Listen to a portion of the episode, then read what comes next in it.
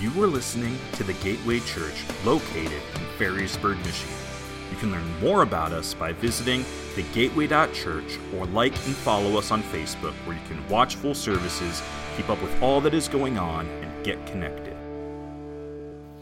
Church, we've been preaching through the book of Exodus, and believe it or not, after today, we only have one more message in the book of Exodus. And then for the summer, for June, July, and August, we're going to be looking at the story of Joseph. So it's kind of the prequel to Exodus. And so we'll be in the book of Genesis for the summer, looking at the story of Joseph. But for those of you that have been pre-reading this last week, we've asked you to read Exodus 32 through 34, and now the task is before the end of, before next Sunday is to read the rest of Exodus, and we want to encourage you to do that. But today, instead of starting in Exodus, I want you to open up to Exodus 32, and I want you to write in the margin of your ESV journal that you've been using. I want you to write down Psalm 24. Verses 1 through 10. It's the entire psalm. And I want to start here and read this as a setting a stage. This psalm is all about the glory of God. And so let's get into it. Psalm 24, verse 1 says this: "The earth is the Lord's and the fullness thereof, the world and those who dwell therein. For he has founded it upon the seas and established it upon the rivers. Who shall ascend the hill of the Lord, and who shall stand in his holy place? He who has clean hands and a pure heart, who does not lift his soul to what is false and does not swear deceitfully. He will receive blessing from the Lord and righteousness from the God of his salvation. Such is the generation of those who seek him, who seek the face of God, the God of Jacob, Selah." And I was saying for service, and I think I'm right, that Selah, when you see that in Scripture, it means stop and ponder what you just read. But then it continues. "Lift up your heads, O gates. Be lifted up, O ancient doors, that the King of glory may come in. Who is this King of glory? The Lord strong and mighty, the Lord mighty in battle. Lift up your heads, O gates, and lift them up, O ancient doors, that the King of glory may come in. Who is this King of glory? The Lord of hosts." Let's say it together. "He is the King of glory." Selah.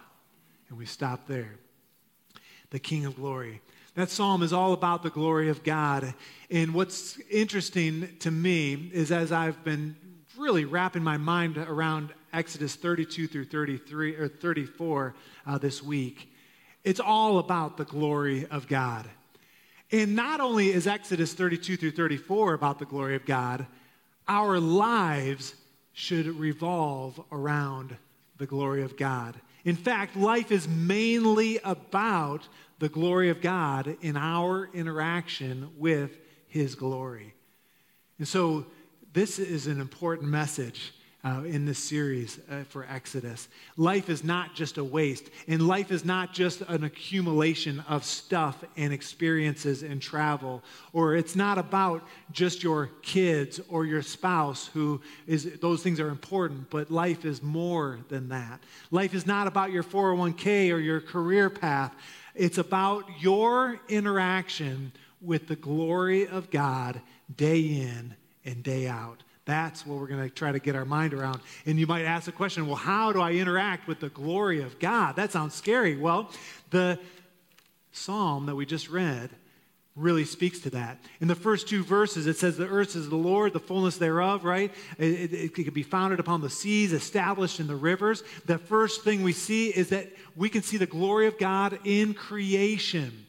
In creation, when you look around, when you walk out of these doors today, look around, even right here on our property, you can see God's creative work. But man, not only can you see it here, you get into the mountains somewhere, or you get to the ocean, or you go to Niagara Falls, and you just look at some of the things God has created, and you know there's a creator, and you see his glory all around that. How do you interact with the holiness or the greatness of God? It also is related to the holiness of God. Verses 3 through 6, verse 3 says, who shall ascend the hill of the Lord?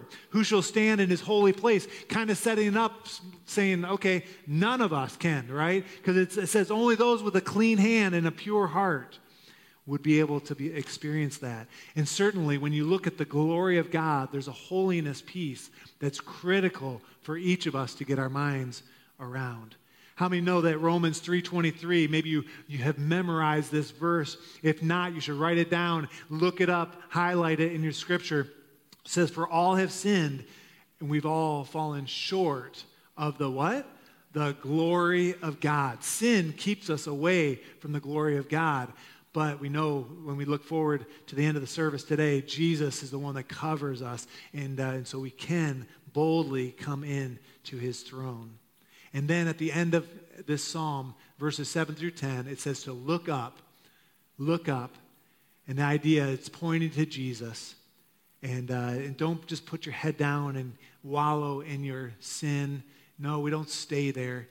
We don't worry about our mistakes and our shortcomings. We give those things to Jesus. We look up, and the glory of God can be at work in our lives. And that really sets up a question that I want us to see, that, and I want to ask, are you more aware of your shortcomings and your failures, or are you more aware of the glory of God that's present inside of us? And I want to move towards that second part, because life is about God at the center. It's about his glory.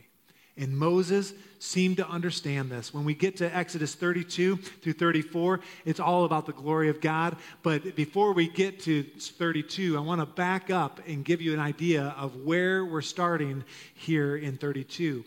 In Exodus chapter 24, so a few chapters back, Moses, it says that he entered the cloud, that's the glory of God on the mountain, and went up into the mountain. And Moses was on the mountain 40 days in 40 nights.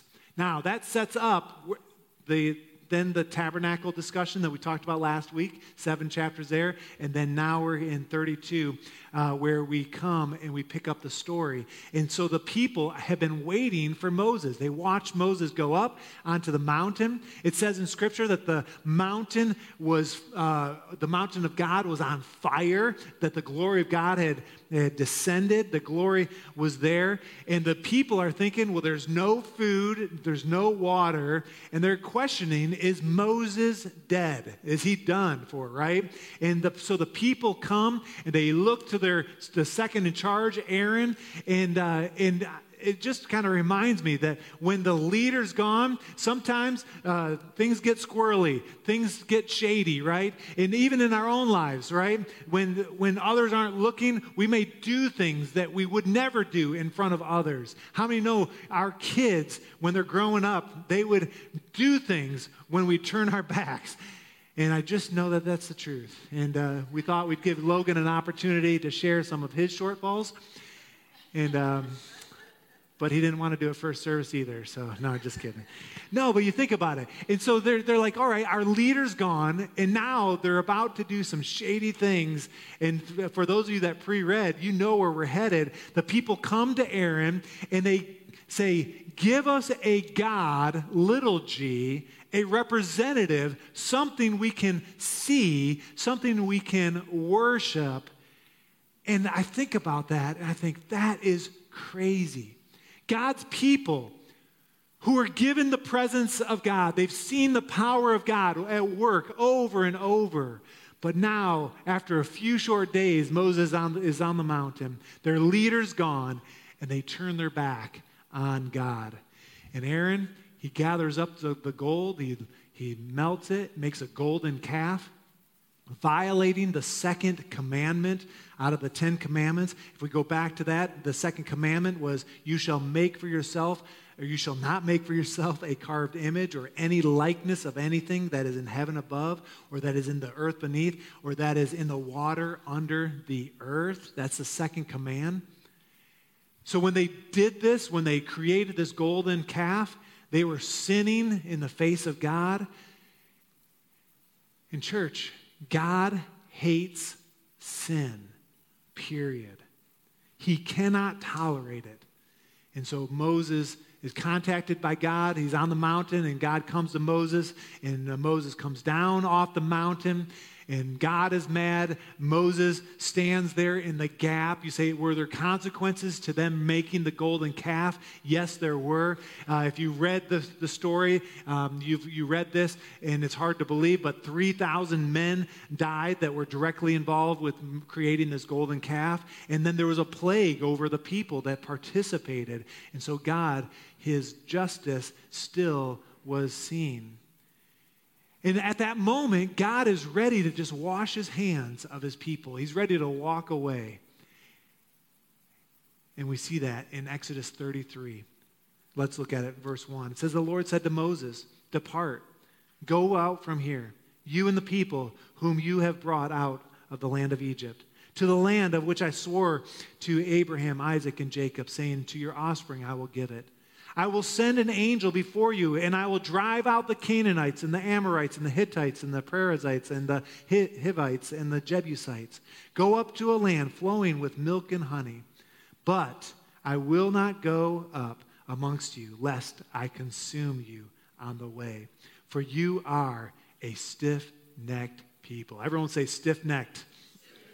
And God is saying, look, I'm washing my hands. He's saying, all right, I will send you. I will come true. I will fulfill my promise to get you to the promised land. In fact, he says, I will send an angel with you. I will give you great wealth. I'll give you comfort. I'll give you victory over your enemies. But he says, I'm not going. I'm washing my hands. And for some, in this day and age, and even there, that may have seemed like a dream religion, that you get all the gifts and no rules, no giver behind it. That you, if you were promised great wealth and comfort and victory over your enemies, how many of you would take that? But without God, it was not the case. Listen, peace from God is not in defeating your enemies. Wealth, you can have all the wealth in the world, but without the presence of God, it's corrupted, right? And comfort, when you say, okay, they're headed into the land of milk and honey, but without God, there would be only anxiety. And that really explains why in verse 4 it says, when the people heard, they called it a disastrous word.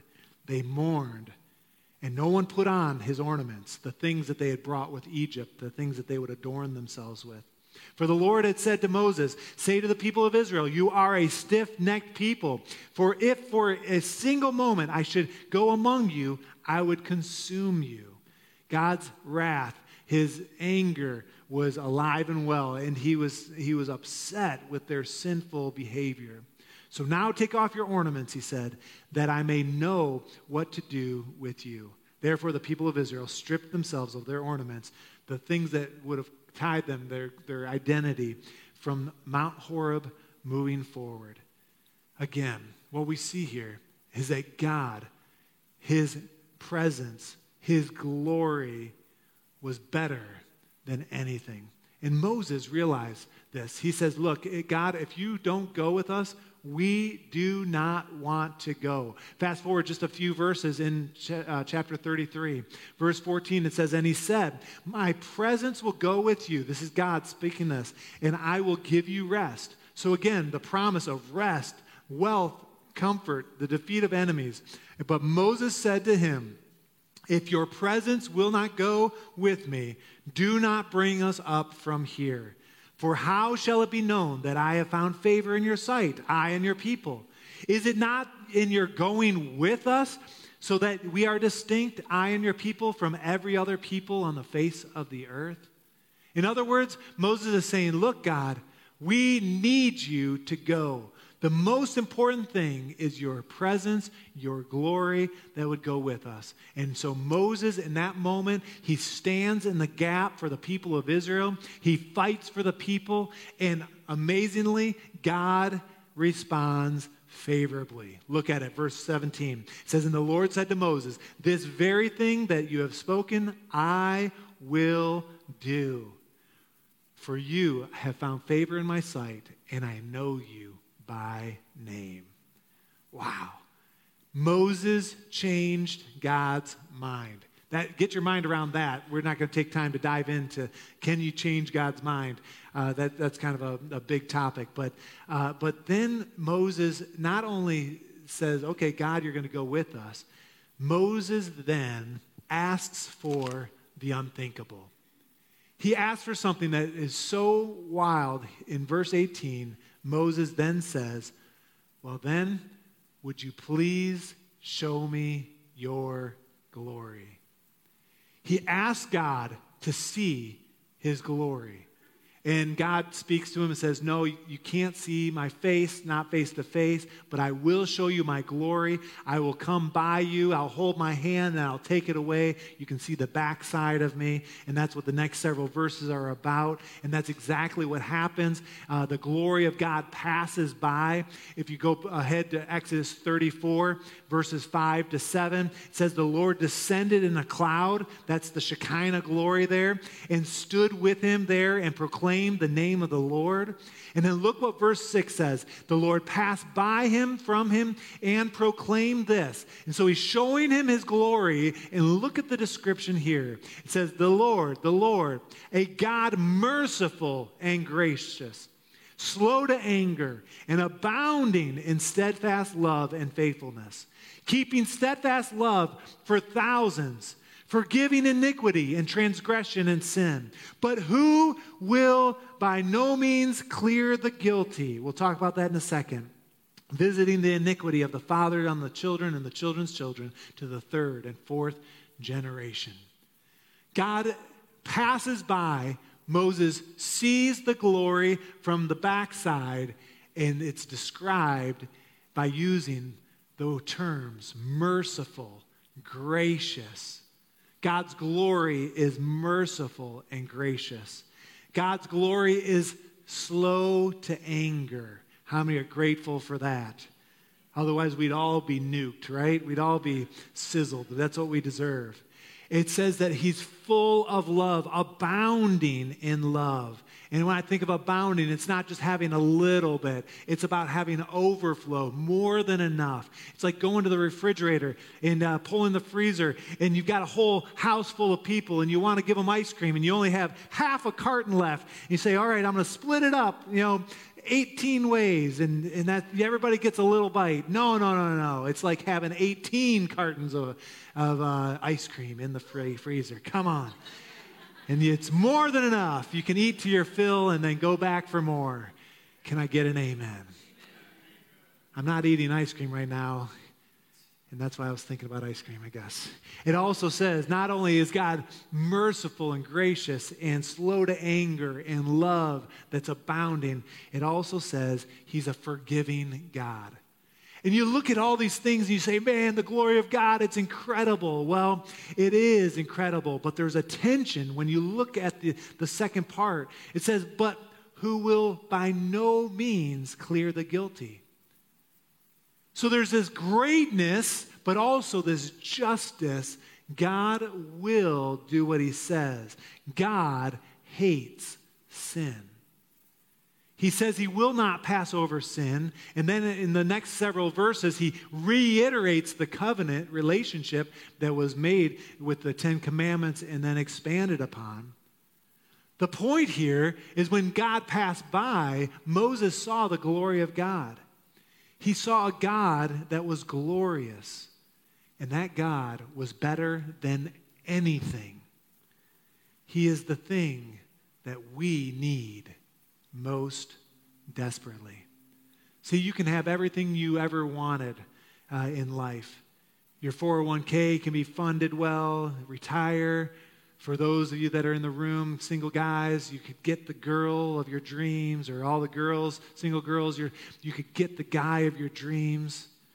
You could have all the stuff in the garage, or a house that's beautiful, or your image, your appearance. You could be better than average. You could have a great job and status, your bank account, comfort, you got your family, all these things, maybe even a little fame, I don't know. But if you have all those things and you don't have the glory of God at work and interacting in your life, you have lost everything. That's what these verses, these chapters are about. See, the glory falls, and then we see Moses' response. In verse 8 and 9, it says, and Moses quickly bowed his head toward the earth, and he worshiped. That's the proper response when you see the glory of God fall, right? But then he said this, if now I have found favor in your sight, O Lord, please let the Lord go in the midst of us. So he's the intercessor. He's the mediator between the people. For it is a stiff-necked people, and they were. And then he says, and pardon our iniquity and our sin, and take us for your inheritance. Moses stands in the gap. Moses' response is typical of an Old Testament type of Christ, where we see Jesus in the story. And all throughout the book of Exodus, almost every week we've been pointing, saying, where do we see Jesus in the story? And this is where we see Jesus in the story in this particular passage.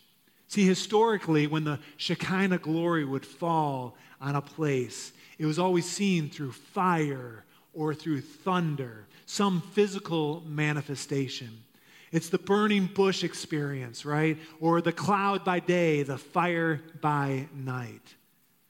And just a side note, the ultimate reason why God did not want the Israelites to make a carved image to look like him, and it's interesting when you study, they made this golden calf, and they didn't think it was a different God. They were using that as a representative of Yahweh.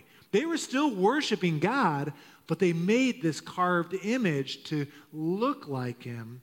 But the reason that was important not to do is because there would be one day, the only one true representative of Yahweh, the person of Jesus. Everything in the Old Testament points to the New Testament towards Jesus. And what's great is that Jesus does everything that Israel would have wanted that golden calf to do.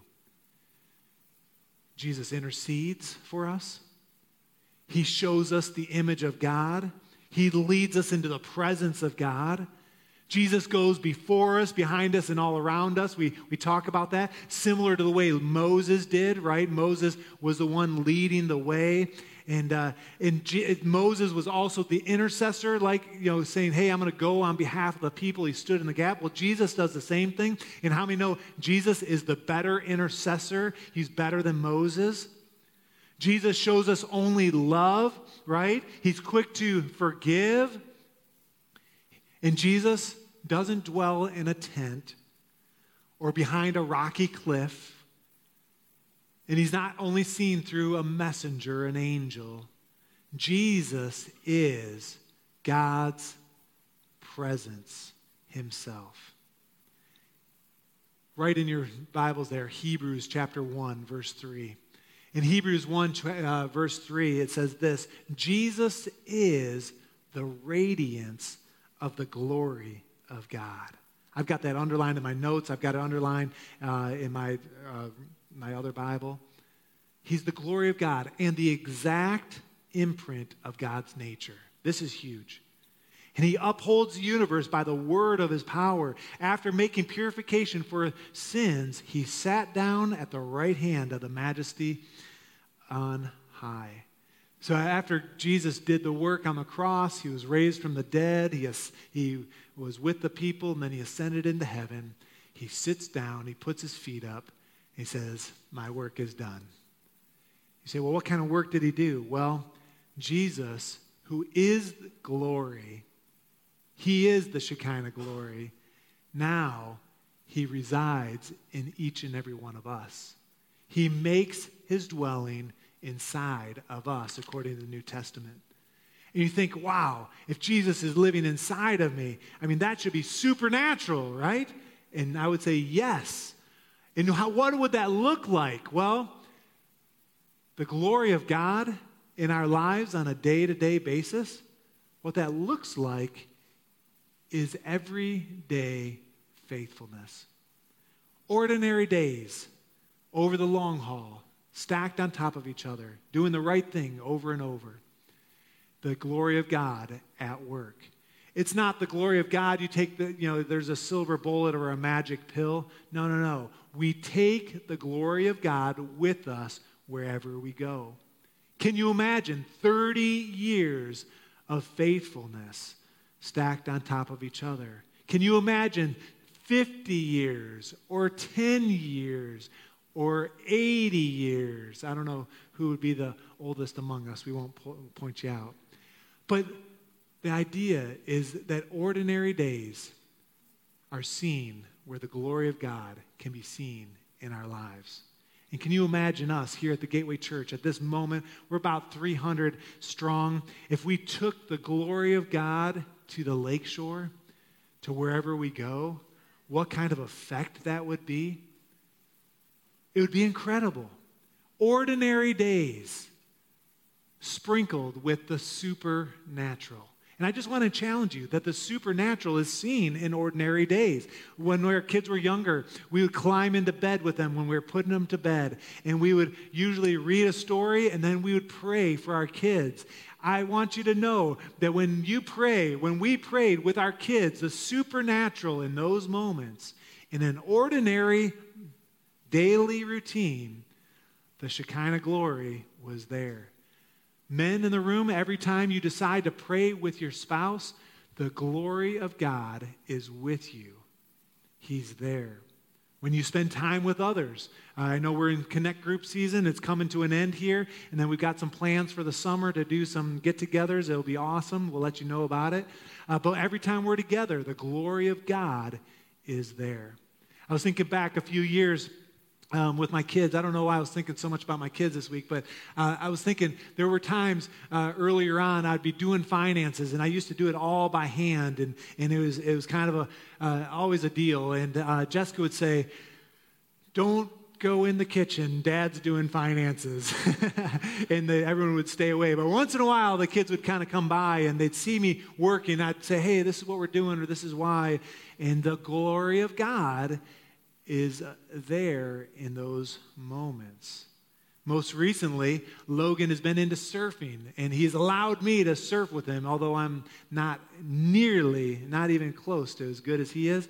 But when we get out in the waves, here in Grand Haven, or we've done some other trips, the glory of God is in those moments. In fact, that was the big takeaway from last week's message about the tabernacle. Logan and I, we were debriefing on it. He's like, "So you're talking about the tabernacle and how God, we don't need the tabernacle anymore. God is with us, right?" And he's like, "I've experienced God the most in the waves." And that's what he said. And I'm like, "Yeah, you got it." And but the glory of God is there with us. And if I talked about Logan, I got to talk about Reagan too. She might be watching.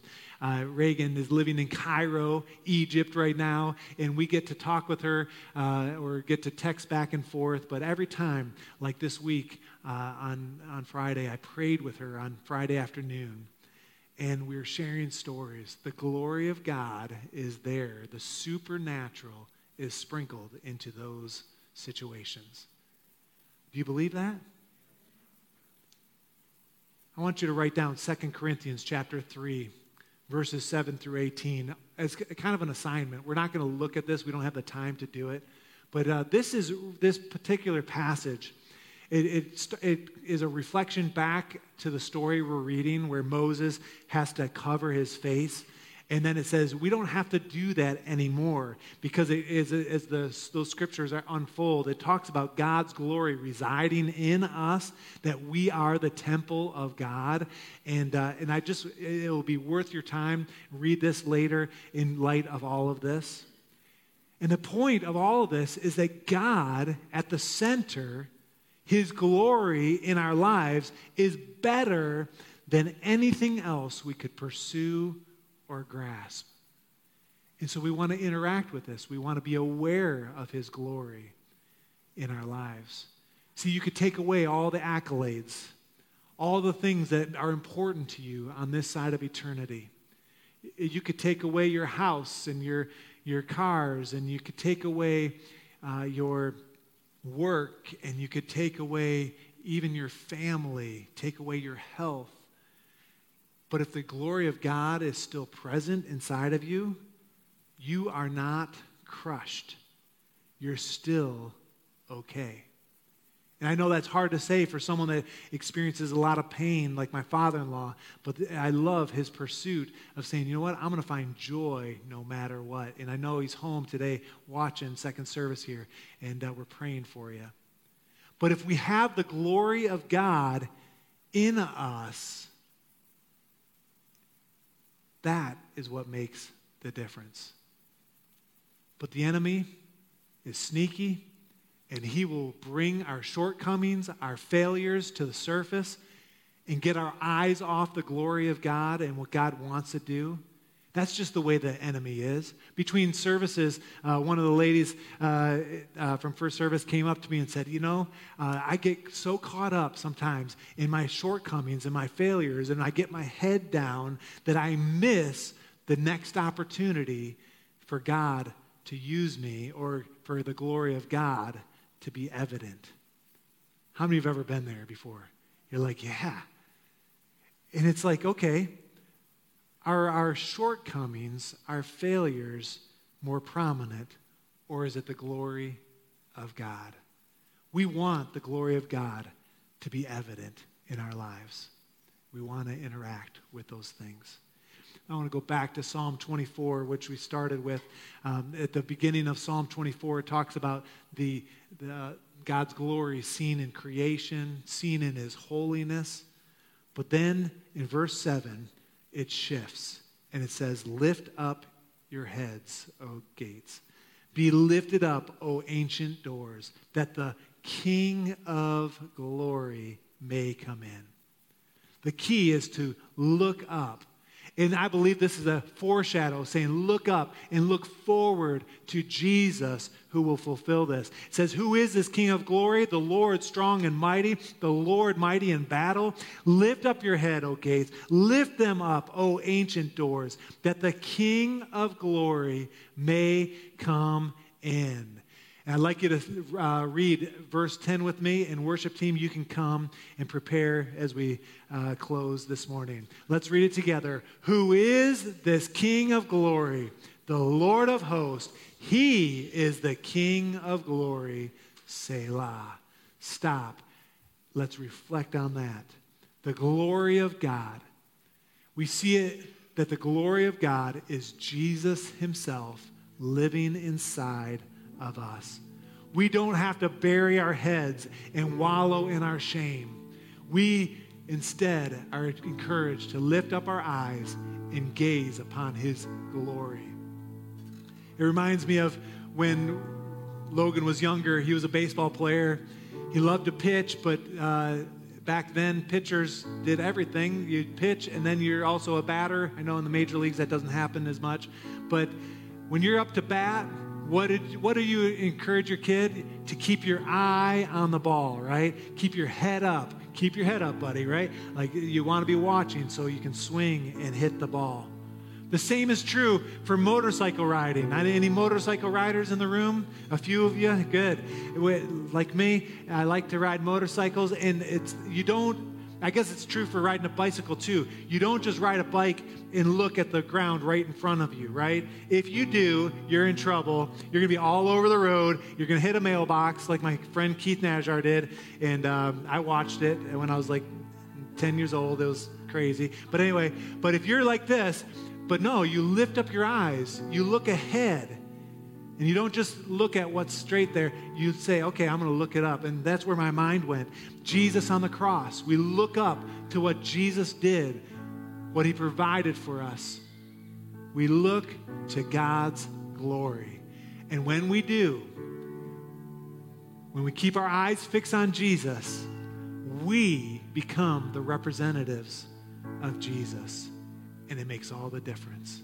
And that's what we are called to do as believers. Let's pray. Lord, I thank you for this morning. Thank you, God, that you are stirring for the reality of your glory that resides in us. Lord, none of us deserve it, but Lord, you come in and you live inside of us. And God, I just pray that you would help us to interact with you, not only through creation and through holiness, but Lord, we would look up to you and that you would make all the difference in the world.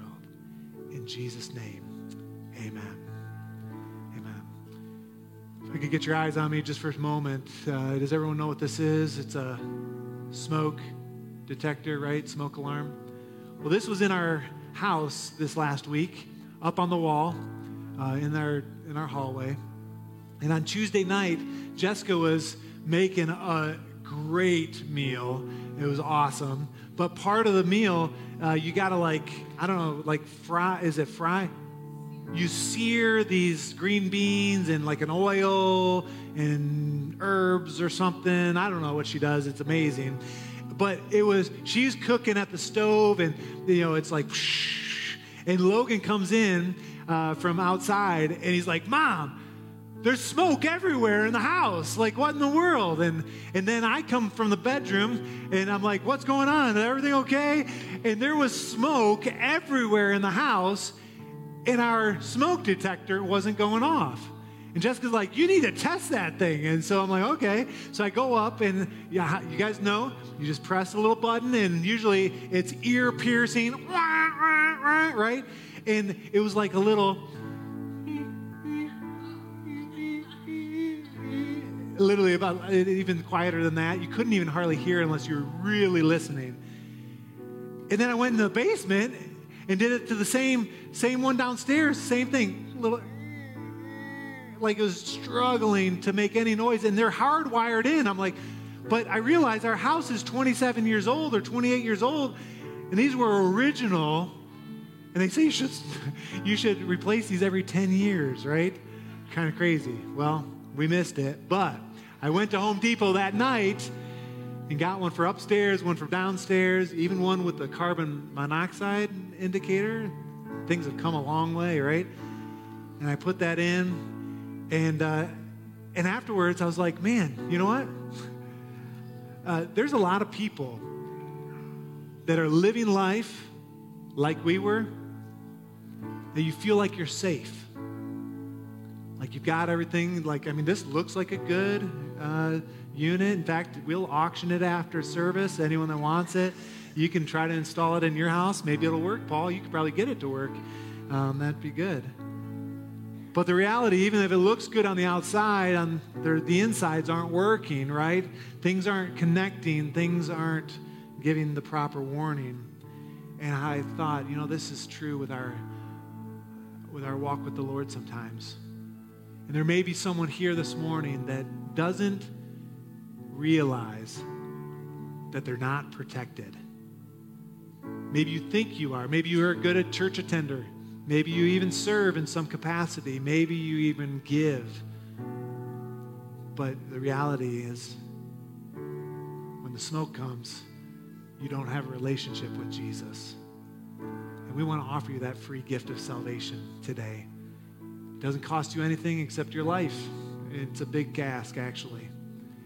But with everyone's head bowed and eyes closed, before we close the service with this song, Nothing Else, and I'll set that up in a minute, I'm curious if there's anyone here this morning that would say, Pastor, as you talk, I'm realizing that if I were to die today, or if there was some sort of tragedy, or if God were to return today for his church, because that's called the blessed hope, if that were to happen, I'm not sure I'd go to heaven.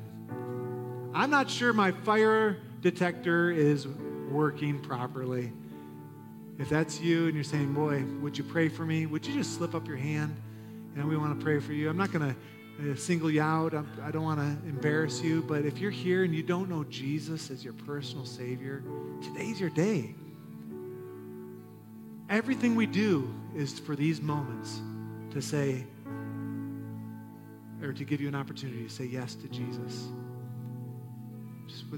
Just want to give it a second. Anybody at all saying yes to Jesus today? For those that are online, for the sake of those, I don't see any hands in the room, but for those that may be online that are responding, and by the way, if you're online, just type in the chat, I'm giving my heart to Jesus, and we will follow up with you every time. We've got resources, and we'll connect. But let's pray. Lord Jesus, Would you just cleanse our hearts? Take away our sins. Lord, would you do your cleansing work? Jesus, we're sorry for the things that are wrong, for the sin in our lives. We know you don't tolerate sin. And so today, we need you to cover our sins. And that promise, I pray that it would happen. Lord, I pray that you would do good work in us. Your saving grace would be at work. And those that are online, those that are here, Lord, we thank you for this. In Jesus' name. And everyone said, amen. I'm going to ask that you stand this morning or this afternoon at this point. And we're going to close with a song that's called Nothing Else. And it's really a song, as we sing it, I want to relate it to the idea that God's glory is the best thing. It's the thing we need most. Nothing else will do. It's a song of repentance. It's a song of bringing back to Jesus. And it's really a song that really identifies that we all have idols. You know, we look at the children of Israel making a false idol, a false image to God. And the reality, we could say, man, why would they do that? Or how would they do that? We all can get tripped up. And that's a whole nother message. I was talking with Pastor Bobby. I said, I got to cut some things out.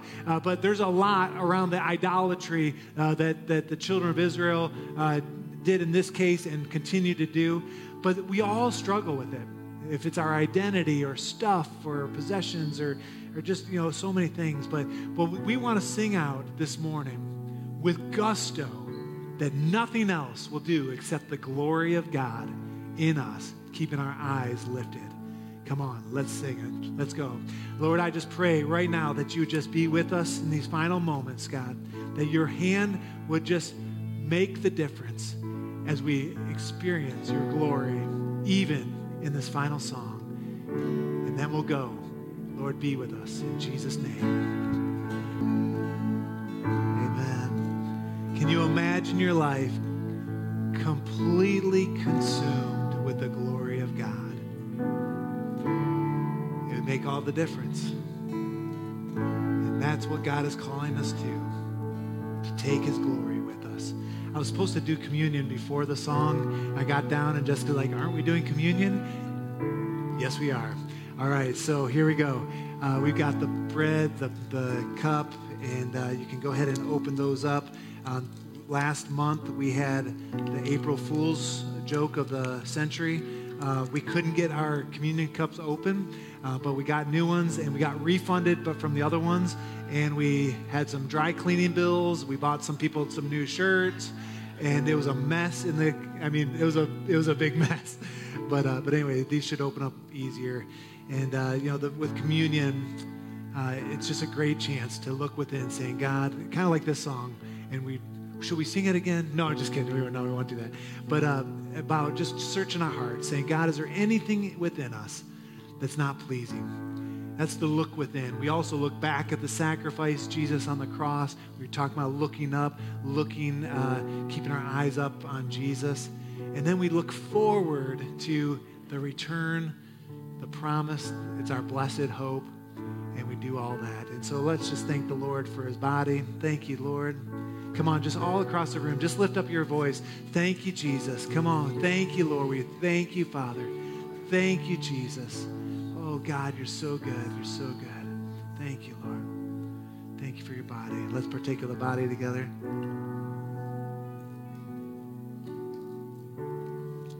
And now we have the representation of the blood of Jesus that covers our sin. What can make us whole again? Nothing but the blood of Jesus.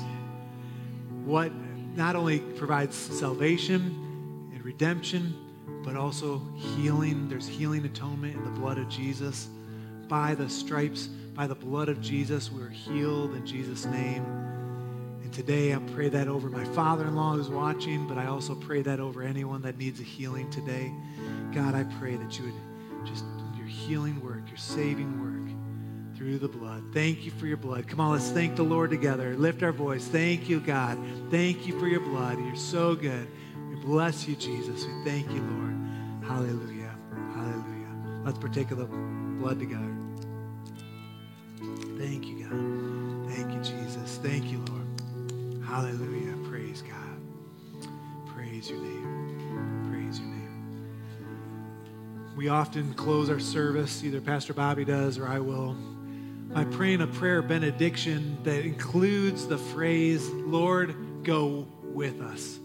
Go before us, behind us, and all around us. How many have heard us say that over and over and over? I don't know where that started, but it's kind of our mantra. And it's really the idea that God, your glory goes with us. When we leave here, we don't leave the presence of God behind. We take the glory with us. And so right now, I commission you in the name of Jesus to be Jesus in the flesh, be a representative wherever you go. And Lord, I just pray that you would go with us.